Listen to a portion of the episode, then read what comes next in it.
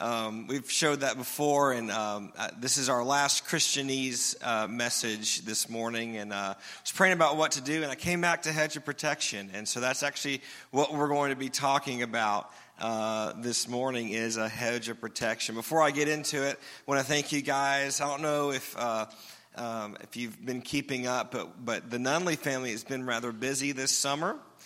We've been going and doing, and we're not done yet.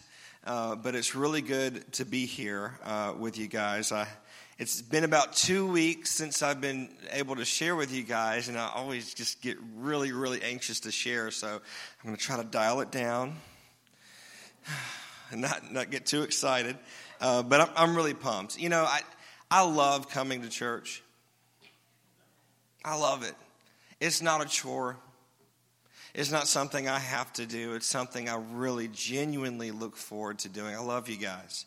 And I love your heart uh, as you uh, pursue Jesus uh, all together as one big family. Amen.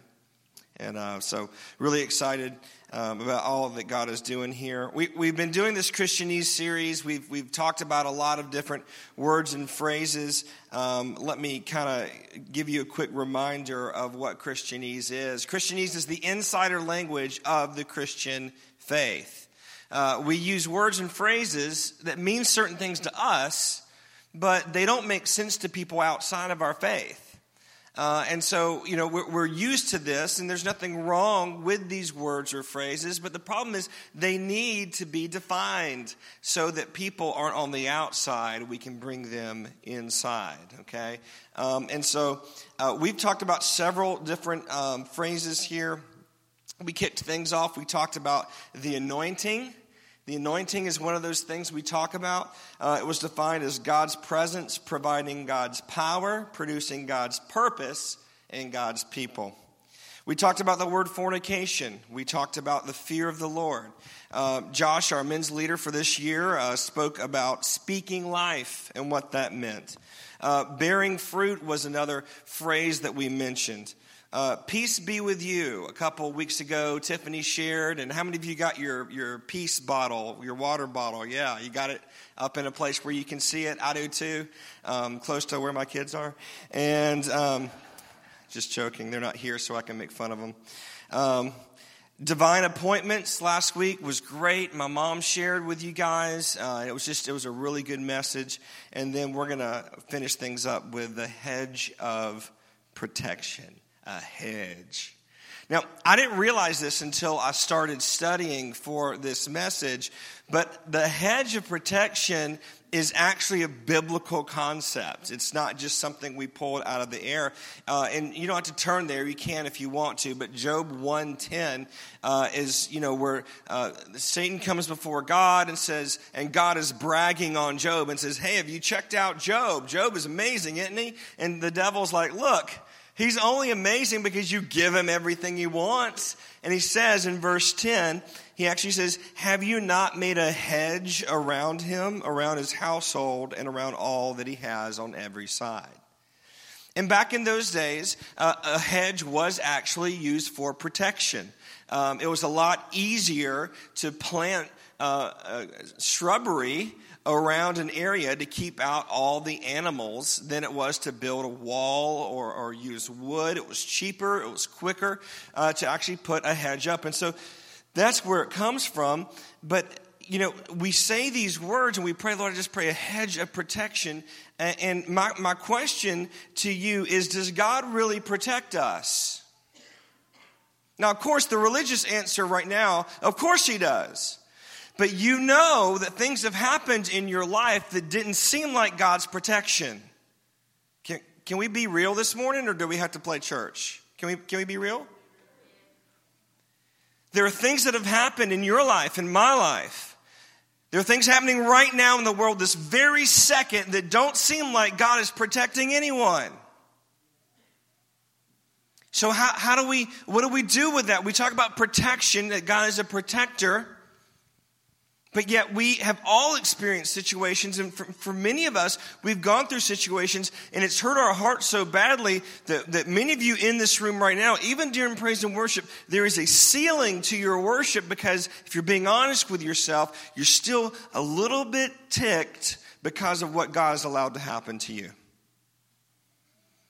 And so let's just face that. Let's not act like it's not there. Let's face this head on, and let's look at the Lord's protection. Let me share some stuff with you, and then we'll get really practical when it comes to protection. Does God really protect us? The answer is yes. Absolutely. God is our protector. The word salvation that you read in your Bible when you say, you know, God brings about salvation, or with, with the heart one believes, with the mouth one confesses unto salvation. It's a Greek word soteria, soteria or soteria, if you, you know, want to sound like you know what you're doing. And it can be defined as several different words. Um, it can be salvation, which is how it's usually defined in English, translated in English. Deliverance. Now, deliverance is when something or someone has you bound and then they, they are dealt with so that you are now free. That's what deliverance is. Welfare. Welfare is the state of well being. Prosperity that's not just money, but it does include money. Preservation, where you are preserved, where you are kept, where, where there's something is unable to affect you negatively. That's preservation. And then lastly is safety or protection.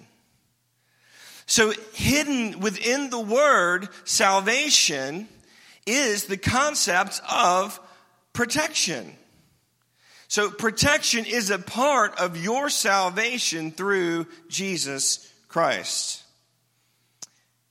So let's look at some of this. Let's look at a, a really well-known verse. This is Isaiah chapter 54, verse 17. And you've, you, part of this has, has become a sound bite in Christian circles. Uh, and I've got it up here on the screen. It says this one, no weapon formed. Have you ever heard that? Well, you know, brother, no weapon formed. Eh? Right? We turned it into that little sound bite. Let's look at this whole verse and let's see what it says.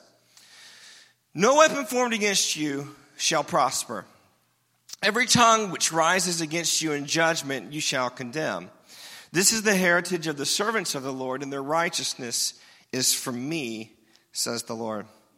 Now, first of all, whenever you're reading a passage of Scripture, you need to know who wrote it, who it was written to, when it was written, and why it was written. So we're in the book of Isaiah here, which is one of the major prophets in the Old Testament, one of the men that the Lord used to speak through to help direct and guide the people of Israel. And, and, and Isaiah uh, is, an, is a beautiful book. It's an amazing book for all you nerds out there. It's one of the books of the Old Testament that we have in totality, in completion. We have um, multiple copies of it. Uh, we know that it's Isaiah. There's no question. You know, sometimes, well, did someone else write it and put Isaiah? No, I mean, we. This is this is uh, this is very sound literature. And so Isaiah up through chapter 39 is a little rough. God's talking to his people and saying, Hey, you haven't held up your end of the bargain here. You're not doing so hot as my people. It kind of feels like I'm being cheated on. And the first 39 chapters of the book are pretty harsh. You can read them if you want to. Just make sure that you're, you know, you're feeling good that day because it's going to be a little rough. Something changes around chapter 40. It starts talking about a new song, a new way of looking at things.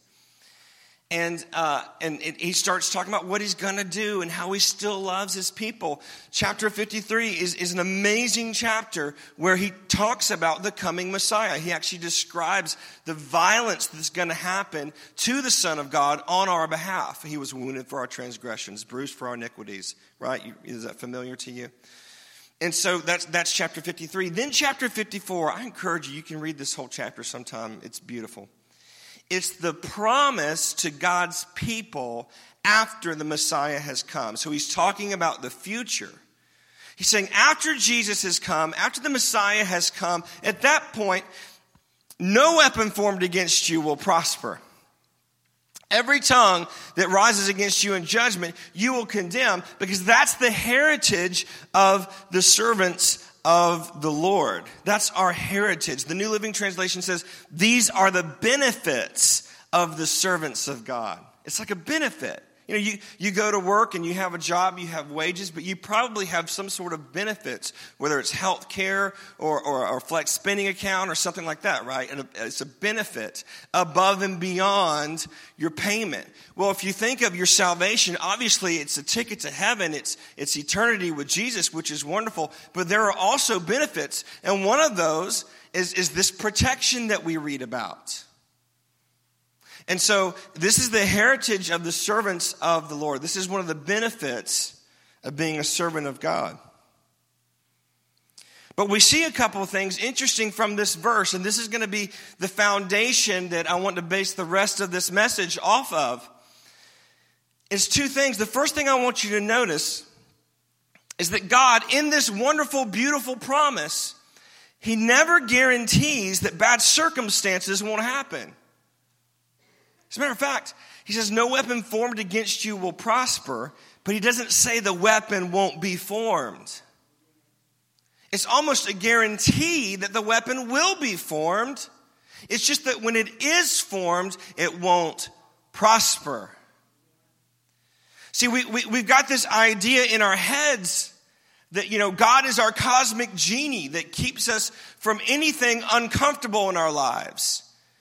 And if we just do the right thing and go to church enough and read enough of the Bible, that He'll be good to us and He'll never let anything bad happen to us. And when we've got that mentality and inevitably something happens, at the very least, someone cuts you off in traffic, my Lord, people can't drive. Something happens and you think your world comes crumbling down. Well, God didn't, God must not love me or God must, and, and, and all of a sudden this, there's this rejection of your faith. But the problem is your faith was tied to a promise that God never made. He says, No weapon formed will prosper. Now that's good news, but we've, but we've got to be realistic about what the word says. So he never guarantees that bad circumstances won't happen. Here's the other thing we can see from this verse is that you and I have a role to play. It says, Every tongue which rises against you in judgment, God shall condemn. What does it say? You shall condemn. That means you have a role to play in how God protects you. Do you see that from Scripture? Every tongue that rises against you in judgment, you shall condemn. You shall condemn. So you have a role. You have a role to play. So, I want to give you really quickly, we're going to talk about five ways to walk in divine protection, okay? Five ways to walk in divine protection. And the first one is this, and this is the most important one. If you need to check out later on, if you didn't get much sleep last night and you need to take a nap, do it after this point, okay? Because this is the most important point, all right? This is the most important one. Number one, develop your relationship with God. If you want to walk in protection, if you want to walk in divine protection, it is tied to your relationship with God. Look at Psalm 90, Psalm, that says 1 1. It's actually Psalm 91 1. Psalm uh, 91. Psalm 91 is known as a, uh, a, a chapter of protection. Um, and it's, it's one I memorized early on in my walk with the Lord. And some of our children have it memorized, not all of them, but um, it, it's, it's one of those that, that's really, um, oh, they changed it. That's awesome. That was impressive, guys. Whew, I like that. Um, and so it's, it's one of those one of those whole chapters again that you can read and just it, it, you know it, it just gets you pumped up god's goodness but psalm 91 verse 1 that, that kicks the whole psalm of protection off it says this let me get the New King James Version. This is how I memorized it. It says, He who dwells in the secret place of the Most High shall abide under the shadow of the Almighty. He who dwells in the secret place of the Most High shall abide under the shadow of the Almighty. What, what does that mean? What are these? These are actual titles of God. The Most High is a, is a Hebrew title for God, El Elyon, and it means the it means it means the highest, the most, the, the, the, the highest honor, the highest praise, the most important by a long shot. is what that means. And then it says, he, he who dwells in the secret place of the Most High shall abide under the shadow of the Almighty. Now, the Almighty is another title for God, and it means the biggest, baddest dude on the block. Okay? The biggest, baddest dude on the block. The most powerful by a long shot is what that title for God means. What's he saying? He's saying, look, Many of us, we want God to be the Almighty on our behalf, but we're not willing to make Him the Most High in our life. But God being the Almighty on your behalf only comes when you've made Him the Most High in your life. See, God's not a genie that you can rub a lamp and say, Lord, please help me not get in a car wreck today. The protection of God comes with the relationship with God. I love it says, He who dwells in the secret place, the secret place. That denotes intimacy. He who dwells in the secret place of the Most High. You know, your life, if you make it your mission to make God the most important in your life by a long shot, you're not going to have to worry about protection. You're not going to have to worry about Him moving on your behalf. Divine protection is a byproduct of divine relationship. And we've got to work on that relationship instead of working on the protection. It's a byproduct, it comes with it. Have you ever been caught when it's raining outside and you didn't bring an umbrella? And so you're like looking, do I know someone with an umbrella? and you get under that thing and you're walking. It's so awkward walking with someone else with an umbrella. It's awkwardly close, bumping into each other. The far side of your body getting wet. right? But that's what it's like. It's like Jesus is holding an umbrella and the umbrella is keeping the fiery darts of the enemy, the, the attacks of the enemy away. Your job, if you want protection, is to get under the umbrella where Jesus is. That's where the protection is. It's found in relationship with Him. It's found in relationship with, with God. It's found in making Him the most high so He can be the Almighty for you. Are you with me? And, so I just want to encourage you this morning that your relationship with God is the number one determining factor when it comes to your protection from God. The other way I want to show you that we walk in divine protection is to learn to discern the voice of the Holy Spirit. Learn to discern the voice of the Holy Spirit. Let's turn to John chapter 10. John chapter 10. We're going to look at verses 1 through 5 here. I'm going to be in the New Living Translation of the scripture here. Jesus is talking here. He's making a, uh, to his disciples, he's making a distinction between two types of people that want to interact with the sheep. One is a thief who's going to try to steal sheep that don't belong to him. The other is the shepherd that wants to take care of the sheep and tend to them.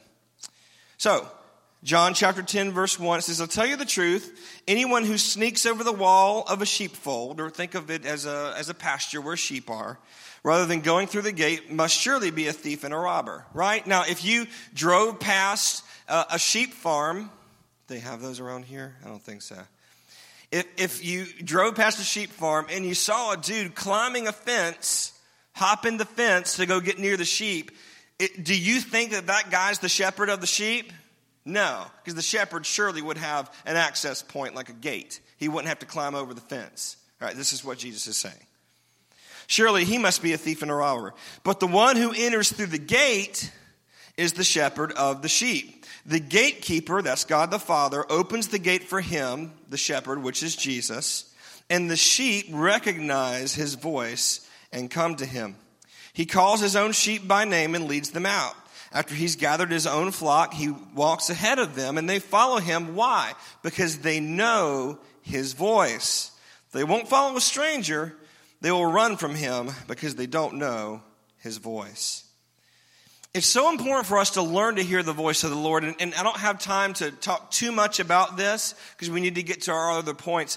Uh, there is a sermon, it'll be at the Welcome Center we did in the beginning of the year that said, I can hear the voice of God. And we talked the entire message about how to determine if it's God, what does God sound like. I encourage you to, to get that. If they don't have copies made, you can put it in an order and they'll have them for you next week, okay? Um, but but he, here's the good news. I've got some good news for you. Scripture says that my sheep hear my voice. If you are a follower of Jesus, you are a sheep. You don't have to strive to hear the voice of God because Scripture says, My sheep hear my voice. That's good news. That's really good news. The key to hearing the voice of God is to make yourself a sheep because his sheep hear his voice. Why is this? How does this relate with, with protection? Well, if, if we want the Lord to be the Almighty on our behalf, if we want the Lord to protect us from evil, we've got to learn to hear his instructions. This past week, uh, our family uh, took a vacation to Yellowstone National Park, which is somewhere I'd wanted to go for a long time. And Everyone around here, we all just tend to go to the beach because it's close, right? And I love the beach, but I was a little done with the beach, you know, and so I wanted to go see some mountains, some real mountains, not some hills. And so we we uh, went out to, to Yellowstone. It was awesome. Had a really good time. Has anyone ever been out there before? It was it's gorgeous. It's it's crazy. You're looking around like this. This really exists. Um, really cool stuff like geysers exploding and steam like just fizzling out of the earth for no reason. It's like, okay, that could kill me. You, you kind of feel like the earth wants to kill you around those parts. Um, but it's really beautiful. It's really cool. And, I, you know, whenever you. Um, whenever the Lord gives me a message to share, usually He's got me in training for the few weeks before. Usually I'm going through circumstances that have to do with, with what I'm going to be talking about. And uh, I had a couple of interesting uh, uh, examples uh, when it came to protection. One thing, uh, it, people not knowing how to drive is not only in South Georgia, it's evidently everywhere. So we're on this road, this highway, and these people are going so stinking slow. I mean, I'm talking like 20 miles below the speed limit. That's like, that's slow, y'all, all right? That's dangerous. And so I'm like, I'm going to pass this guy. And so I'm getting up and I'm realizing right as I'm about to pass, uh, it was actually a couple people. Um, the line went from dotted to straight, but I can see really well. And, can, and, there's no one coming. And so I'm thinking, I'm going to do it. I'm going to make a break for it. We had this, this rental car, which, you know, you rag out rental cars. You don't treat them like your own, you know. And so I'm like, we're going to see what this baby can do. And so I start to rear up and, and get in the, the, the passing lane. And I just, all of a sudden, an overwhelming thought hits me, don't do it. And I'm like, oh, okay. And I pull back in. The second I pull back in, a huge semi comes right around the corner. And I'm thinking, okay, yeah, thank you, Lord. I'm a sheep. Thanks for helping me not kill my entire family.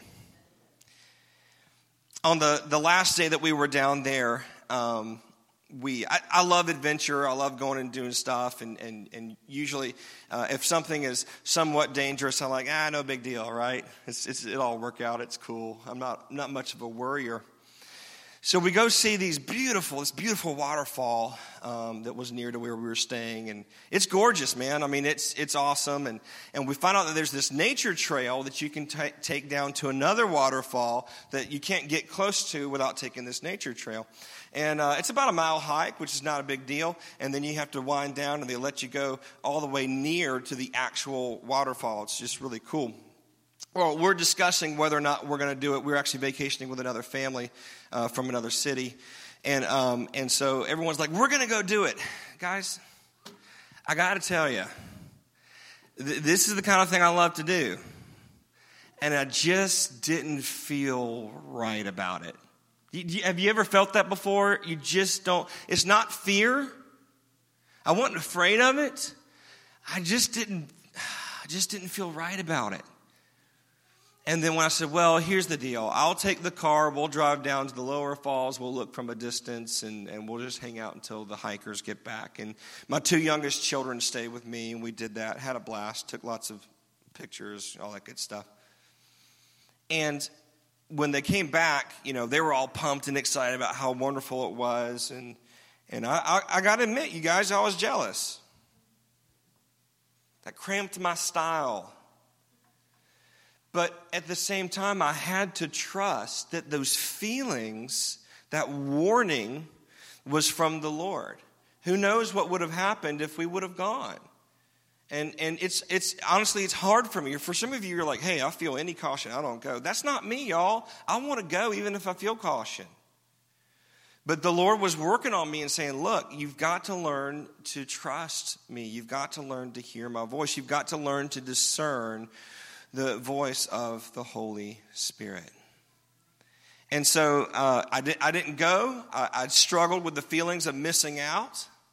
And then I said, Lord, you're good to me. Because you wouldn't have told me not to go if it wasn't in my best interest, if it wasn't in my family's best interest. And so we are all on a journey learning how to discern the voice of the Holy Spirit. And just let me encourage you if you think you're hearing the voice of the Holy Spirit, even if it's something stupid like take a left here instead of going straight, just do it. I mean, what's the worst that can happen? Oh, I missed it. Okay, just like everyone else in the world. But at least you're trying, right? Can you grow? You grow through trying, okay? So we've got to learn to, to discern the voice of the Holy Spirit. Here's the next thing we build our faith and we believe God. We build our faith and we believe God for his protection. And look at Matthew. Matthew chapter 8. This is a story where Jesus is on a boat. This is not the water, water walking story, okay? That's a different one. Jesus is already in the boat with the disciples. Verse 23 of Matthew 8. Then Jesus got into the boat and started across the lake with his disciples. Suddenly, a fierce storm struck the lake with waves breaking into the boat. But Jesus was sleeping. Okay. Fierce storm, okay, like really bad storm. You're in a boat. It probably wasn't like a massive cruise ship, all right? It was a decent sized fishing boat. But waves are breaking into the boat. Okay, that's bad news. You don't want water in your boat. How many of you knew that? Yeah? Okay. Water in the boat, not a good idea. And so um, uh, it's suddenly this fierce storm, and Jesus is sleeping. I love the disciples' reaction here. They were just dudes, they were just guys, okay? We, we think the disciples were these holy ah, people, and they were just guys. So the disciples went and woke Jesus up, shouting, yelling at Jesus. You ever yelled at Jesus? Lord, save us, we're going to drown. One, one, uh, one account of this story says, Don't you even care that we're about to drown? Have you ever said that to God? God, don't you even care? As if our compassion for ourselves is greater than his compassion for us. Verse 26 Jesus responded, Why are you afraid? And you have so little faith. Then he got up and rebuked the wind and waves, and suddenly there was a great calm. Our, our faith, our belief in God's ability to move on our behalf has everything to do with how much of God's divine protection we walk in. Romans 10 17 talks about building our faith. It says, Faith comes by hearing, and hearing by the word of God. You've heard that verse before, right? Faith comes by hearing, and hearing by the word of God. Um, so let me just share something with you. This is my opinion. This is the book of First Jamie. There's no, there's no, there's no punctuation in the Greek language. If you see a period or a comma uh, or a semicolon or anything in your Bible, it was added by translators. It's not there in the original Greek manuscript. And I think sometimes, uh, honestly, I think they might have missed it a little bit in the translation. The Greek's the inspired word of God, but you know, sometimes it gets lost in translation. I believe this verse, the way it's meant to be read, is not faith comes by hearing and hearing by the word of God. That doesn't even make sense. Faith comes by hearing and hearing comes by the word of God. What? I think it's supposed to be read faith comes by hearing and hearing by the word of God. Hearing and hearing, repetition over and over and over again, inundating yourself with the Word of God is what builds faith in our lives. If you want to walk in protection and divine protection in your life, then you've got to inundate yourself. You've got to hear over and over, hearing and hearing about God, the protector. If you feed yourself with the news cycle, the 24 7 news cycle that's filled with fear and unrest and all sorts of garbage, it's going to be hard for you to receive the protection of God because your mind hasn't been renewed to it. Faith comes by hearing and hearing. Whatever you're hearing and hearing is what you're going to have faith in. Does that make sense? And so we, we've got to have faith in God's protective ability by hearing and hearing about God's protection. So we've got to build our faith and believe God. Look, if you're in, going through a situation right now that's really scary, that's really uncomfortable, maybe you're about to lose your house, or maybe you're not so sure about your job and, and it's in trouble and you might get laid off. Look, believe God. Build your faith and believe God. He's a good father. He wants to take care of you, but you're going to have to renew your mind to His reality. What you think about God determines what you will expect from God. So we've got to change what we think about God. And we've got to make sure that it lines up with what His Word says. Amen? Here's the next one. We're getting there, we're close. Walk in wisdom. The way that we can walk in divine protection is to walk in wisdom is to walk in such a way that we don't even need God's protection because God's preemptive strike against the work of the enemy is his wisdom. He will tip you off to what the enemy has planned. And so we want to walk in that wisdom. Matthew chapter 4, verses 6, this is where Jesus is um, being tempted by the devil, uh, and uh, he's, he's uh, let's see, yeah, Matthew 4 6. And he's, uh, he's, the devil begins to use scripture against Jesus. You know, the devil knows scripture too. He probably knows it better than most of us do. So you really need to pay attention to what scripture says. Verse 5 the devil took him to the highest holy city, Jerusalem, to the highest point on the temple, and said, If you're the Son of God, jump off. For the scriptures say, the devil quotes Psalm 91 that we already looked at this morning. He quotes it. He says, For the scriptures say he will order his angels to protect you, and they will hold you up with their hands, so you won't even hurt your foot on a stone. So, that, so the devil takes Jesus up to this highest point and says, Hey, he's asking him, Are you really the Son of God? Are you really, are you really, you know, uh, God incarnate, Jesus? Are you really God in the flesh? If so, Here's a simple test. This is pretty reasonable. Here's a very simple test for you. Just throw yourself off the top, and then his angels are going to come and catch you. Just, just, just prove to me, if you prove to me, Jesus, that you're the Son of God in this way, then sure, I'll let you do your own thing, right? Verse 7, Jesus responded, The scriptures also say you must not test the Lord your God. You know, we've got to walk in wisdom. As we're hearing the voice of God, we've got to walk in wisdom. Faith is not presumption. Faith is not deciding what I'm going to do and then God come bless it, please. Faith is finding out what God is doing and doing that and trusting that He is going to have His own way in our lives. See, God is good. But, And, he, and he, God's good and He's going to protect you. His protection is a part of His salvation. But wouldn't it be better to walk in God's wisdom so that you don't get in a situation where you need God's protection? Wouldn't that be best? That would be best. 1 Peter 5 8 says, Satan goes around like a roaring lion, seeking whom he may devour. And so we've got an enemy out there. We've got to use wisdom when it comes to that enemy. Guys, can I just share something with you really quickly before I move on? God, and, and this is kind of a harsh sounding, God can't bless stupid. Because it would be a violation of who he is. If, if we do, most of the scriptures that we see about God's protection are him protecting us against the enemy, against the devil. We see some scriptures where he delivers us from our own folly and our own stupid decisions.